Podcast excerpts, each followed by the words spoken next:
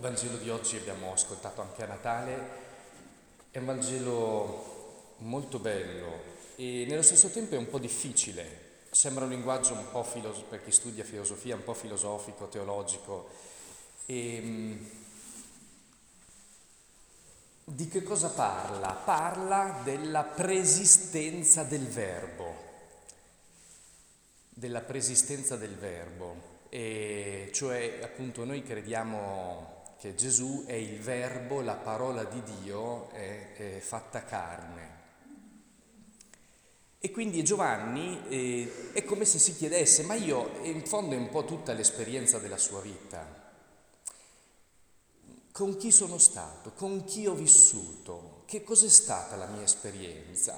Tutta la vita di Giovanni, lo vediamo attraverso il suo Vangelo e le sue lettere, è un tentativo di rispondere a questa domanda. Quello che noi ascoltiamo nel Vangelo è la sua testimonianza.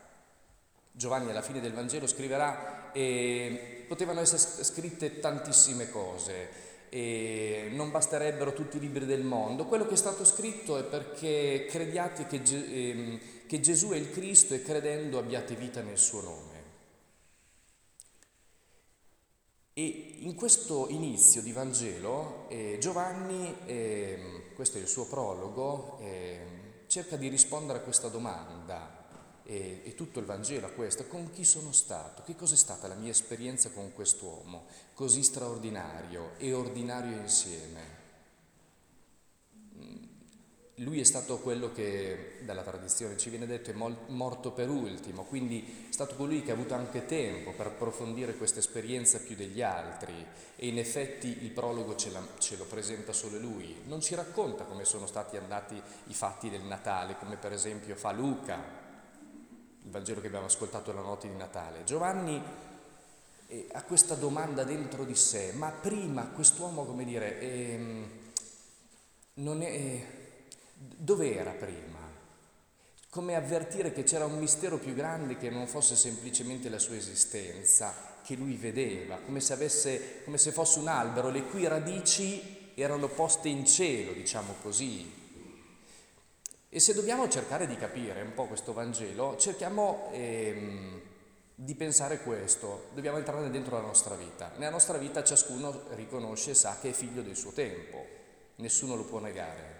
Eh? Ormai la psicologia ce l'ha aiutato a comprendere bene e siamo figli del nostro tempo, cioè eh, ti porti dietro un'eredità eh, biologica, ti porti dietro un'eredità psicologica, e, e sei condizionato dalla cultura dentro la quale abiti, dentro la quale vivi.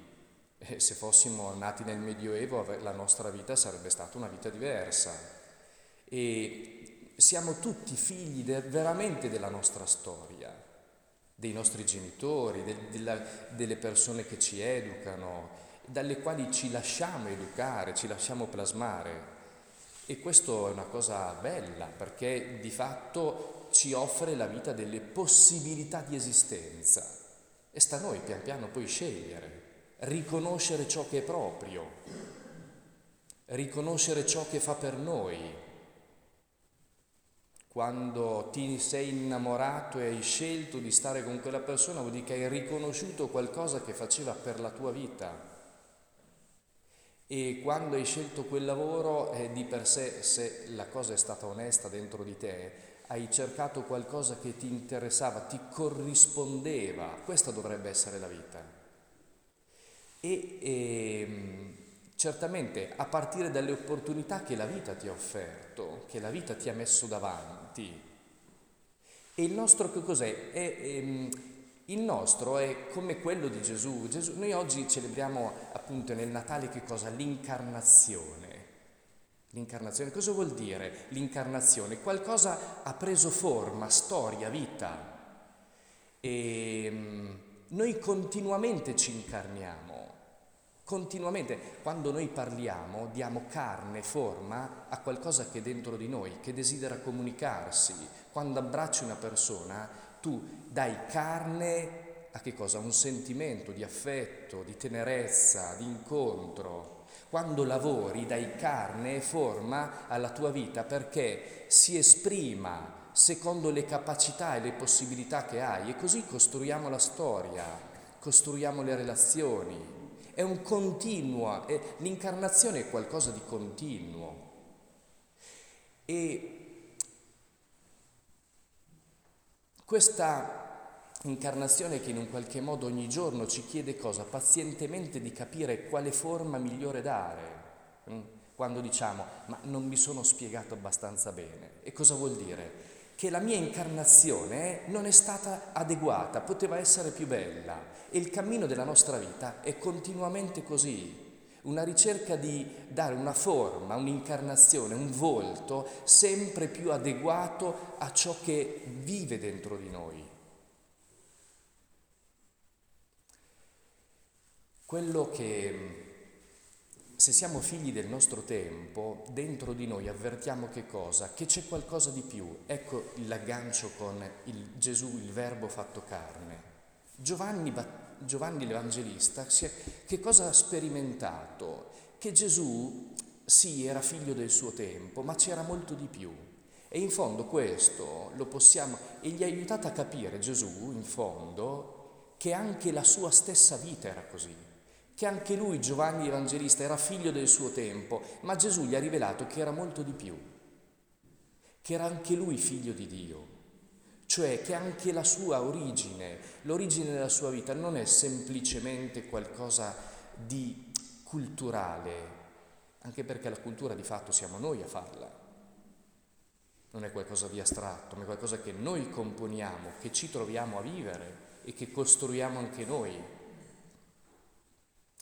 Quando dice nel passaggio, eh, prima del passaggio centrale, dice ehm, venne fra i suoi ma i suoi non l'hanno accolto. A quanti però lo hanno accolto ha dato il potere di diventare figli di Dio, a quelli che credono nel suo nome, i quali non da carne né da sangue né da valore di uomo, ma da Dio sono stati generati. Che cosa sta dicendo in fondo? Che ehm, a coloro che credono, che lo hanno accolto, che credono nel suo nome, ha dato il potere di diventare figli di Dio. Questo è un potere che, che ci dobbiamo dare noi, che ci possiamo dare noi. Cioè, che cosa credi di essere?